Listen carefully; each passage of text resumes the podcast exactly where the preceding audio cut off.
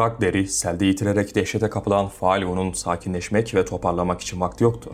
Şiddetli akışını sürdüren taşkın geçilmez bir set oluşturmuşken deneyimli savaşçıyı ışığın, sesin ve türlü kokuların kaynağına itiyordu. Tehlikeyi sezen güdüler hayatta kalma mekanizmasını harekete geçiren karşı konulması olanaksız itkilerle beynini didikliyor, buna karşı koymaya çalışan yarı elfin sıkı kas sistemi seyirmelerle titriyordu.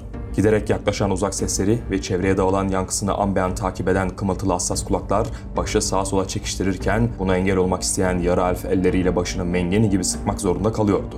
Hareket etmesi gerektiği yerde onu üstüne durduğu zemine çivileyen bu acı, Rakder'in esmerimsi yüz altına her düştüğünde sımsıkı yumulan gözler, mantıkla ve yapılması gerekenle çelişiyor, yaklaşan adımlarla kesişiyor, şimdi ise sadece ölümle örtüşüyordu.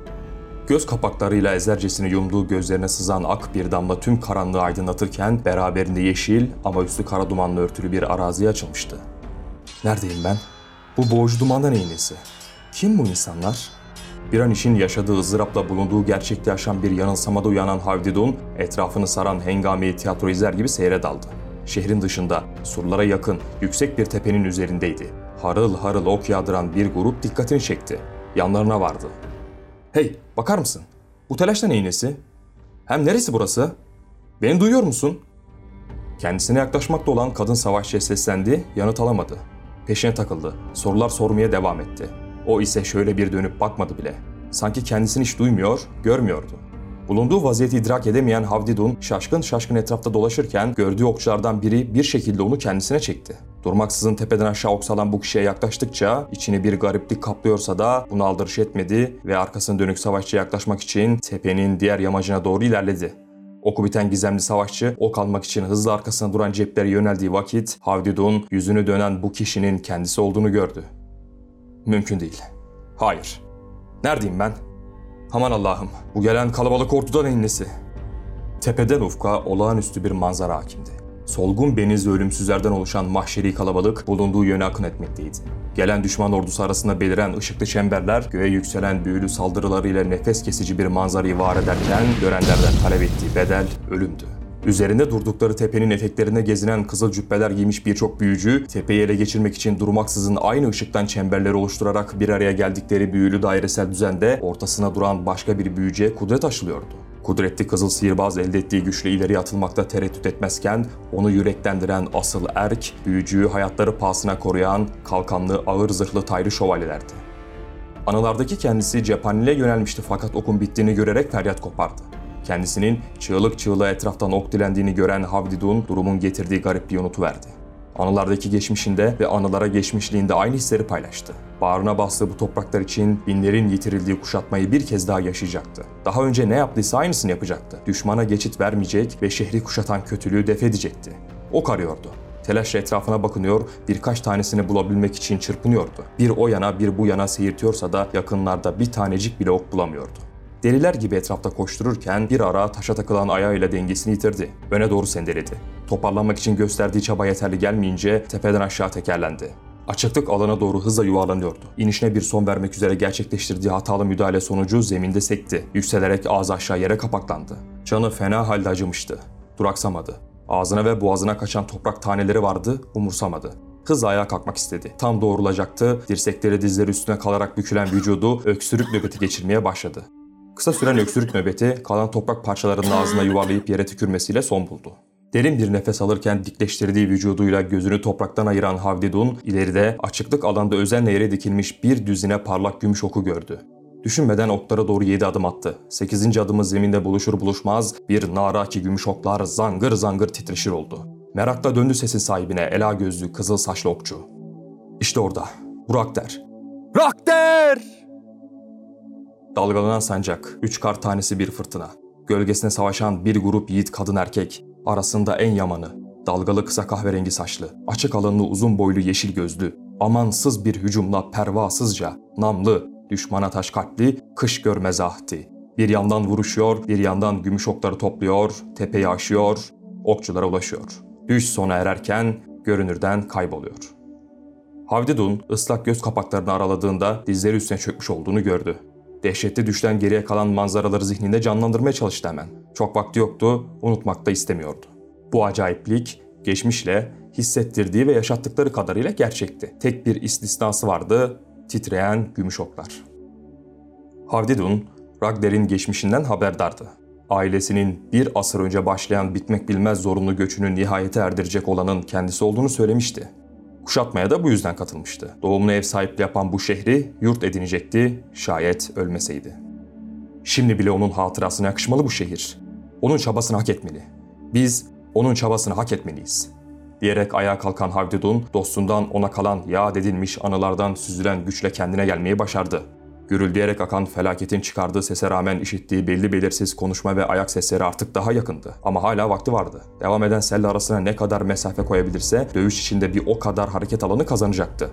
Seslerin geldiği yöne doğru hafif adımlarla ama hızla bir miktar yol kat etti. İlk aşamada fırsat bulabilirse karşı karşıya kaldığı tehlikeyle doğrudan yüzleşmekten kaçınacaktı. Çarpışma yaşanırsa da ilk ve de menzili birkaç saldırıyla durumu lehine değiştirebileceğini düşünüyordu. Bu amaçla parmak uçlarında yürürken aynı zamanda sırtında asıl duran sadaktan iki ok aldı. Oklardan birinin yeleğini düzelterek yayın kirişine yerleştirdi, diğer oku yayı tutan eliyle kavradı. Gelen sesler daha belirgindi artık, kokularsa daha kesif. Kulağına çalınan sesler yaklaşanların iki veya üç kişilik bir grup olduğunu, gelen kokularsa hala iğrendirici olsa da ışık saçan meşale ve yanan odun ateşi kokularına karışan et ve sebze kokularıyla buranın bir süredir, belki uzun bir süredir kullanılıyor olabileceğini anlamasına yardımcı olmuştu. Şimdi kimliği belirsiz kişilerle arasında 10-12 adım ya vardı ya yoktu. Şu durumda gelenleri yayıyla karşılık verecekse daha fazla ilerlemek elde edeceği üstünlüğü kaybetmesi anlamına geliyordu. Havdidun içinden gelen sese kulak verdi ve sağa kıvrılan tünelde ilerlemeye devam etti. Bu sefer tünel daha önceki bölümlerden farklı olarak daralmamış hatta olabildiğince genişlemişti. Şimdi dört bir yana doğru tırmanan tünellerden sadece ileride sağda kalan tünel görüş açısına değildi. Şöyle bir buçuk iki adım sola kaysa orayı da gayet net bir şekilde görebilirdi. Göremediği tünelden kendisine doğru yaklaşmakta olan kişilerle arasında alt adım kadar bir mesafe kala hızla sağdaki tünele kaçtı. Tünele girmesiyle birlikte Sel'in sesi kesilmişti. Orin kadar pimpiriklisini daha önce göreniniz oldu mu? Al işte biliyorum. İpnelik olsun diye tüm bunlar. Bir de kasıla kasıla duydunuz mu? Şu aşağı inen tünelden gelen sesler sizi çağırıyor olmalı. Ulan akan suyun sesini işkillendi diye iki lokma yemek yemedik. Hem aklına zor olmasın kim bu kadar derine inmeye cesaret edebilir ki? Söyle leş kokulu dostum kimin buna cesareti var ki?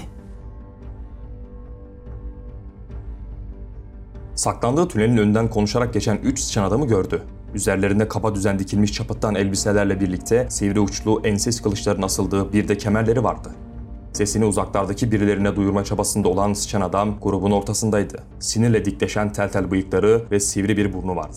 Onun solunda duranın saha topuna benzer yuvarlak göbeği ve bu göbeğe yaklaşık eden yüz yuvarlak kambur bir sırtı vardı. Havdudun bulunduğu yerden grubun sağında duran sıçan adamı seçememişti. Sıçan adam grubu kendisini fark etmeden daha aşağılara inince rahat bir nefes aldı. Emir aldıkları biri var. Bölgeyi kolaçan ediyorlar.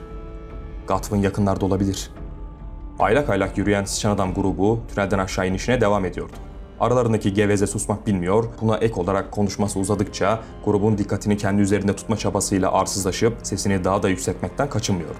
Hardidon gidenler dışında çevrede başka kimsecikleri göremeyince karşı tünele geçti. Şimdi sıçan adamların çıktığı tüneli de görebiliyordu. Dört koldan gelen bu tünellerin birleşerek tek bir tünele bağlandığı bu yer kavşak noktası deyim yerinde ise lağımın kalbiydi. Görünürde sıçan adamların çıktığı tünelin ağzında yanan odun yığını ateşi üzerinde dumanı tüten bakır kazanı ve ateşin hemen yanı başında duran ve buraya ait olmadığı gün gibi ortada olan işlemeli tek ayaklı yuvarlak masa ve de çevresindeki 3 adet tahta sandalyeden başka bir şey yoktu. Sandalyeler de gidenlerin ardından boş kalmıştı belli ki. Ne yapacağını kestirmeye çalıştı. Bekleyecek miydi yoksa ilerleyecek mi? Düşünürken geçen zamanda aşağı inen sıçan adamların sesi kesilmişti. Bir süre daha düşündü. Artısını, eksisini tarttı fakat bir karara varamadı. Kararsız kalmak önceki iki ihtimalden de fazlaca tehlikeli durumlar yaratacağını bildiğinden en sonunda beklemeye karar verdi. İlk etapta etrafı dinleyerek ve gözetleyerek giden sıçan adam grubunun geri gelmesini bekleyecek. Bu arada şans yaver giderse burası hakkında daha fazla şey öğrenebilecekti. Etraf epey bir süredir sessizdi, giden sıçan adamlar da dönmemişti. Avdidun bu yer hakkında şimdiye kadar hiçbir bilgi edinememiş ve iyice huzursuzlanmıştı. Bu kadar beklemek yeter, şansımı deneyeceğim. Diyerek tünelden çıktı. çıkar çıkmaz sıçan ininden gelen bağırışla çıktığı tünele çark etti. Acil bir iş uyan! Uyanın ölü sıçanların sıçan adamları! Gelen ünleyişle birlikte duvarlara monte edilmiş meşalelerin yakılmasıyla aydınlanan tünel içinde gizlediği gözleri ortaya çıkarmıştı. Gündüz uykusundan uyanan memnuniyetsiz sıçan adamlar söylenerek bir oraya bir buraya yürümekteydi. Ne var yine ya? Daha yeni yatmıştık. Uykusuz gündüzler desene. Naşırlar mı yine? Ne bok yedikleri belli değil. Kahretsin. Bu yataklar berbat dostum. Bir dahaki sefere yüzeyde bir ev işgal edip geceyi orada sahiplerini kemirerek geçirmezsem şerefsizim valla. Al benden de o kadar. Gerekli ekipmanları kuşanan kalabalık ters yöne hızla yukarı tırmandı. Yarı elf geceleri iş gördüklerini hesaba katmadığı için gündüzleri uyuyarak vakit geçirebileceklerini düşünememiş, üstüne üstlük kanalizasyon tünellerinde geçirdiği bu zor saatlerde zaman kavramını yitirdiği için güneşin doğmuş olabileceğini unutmuştu.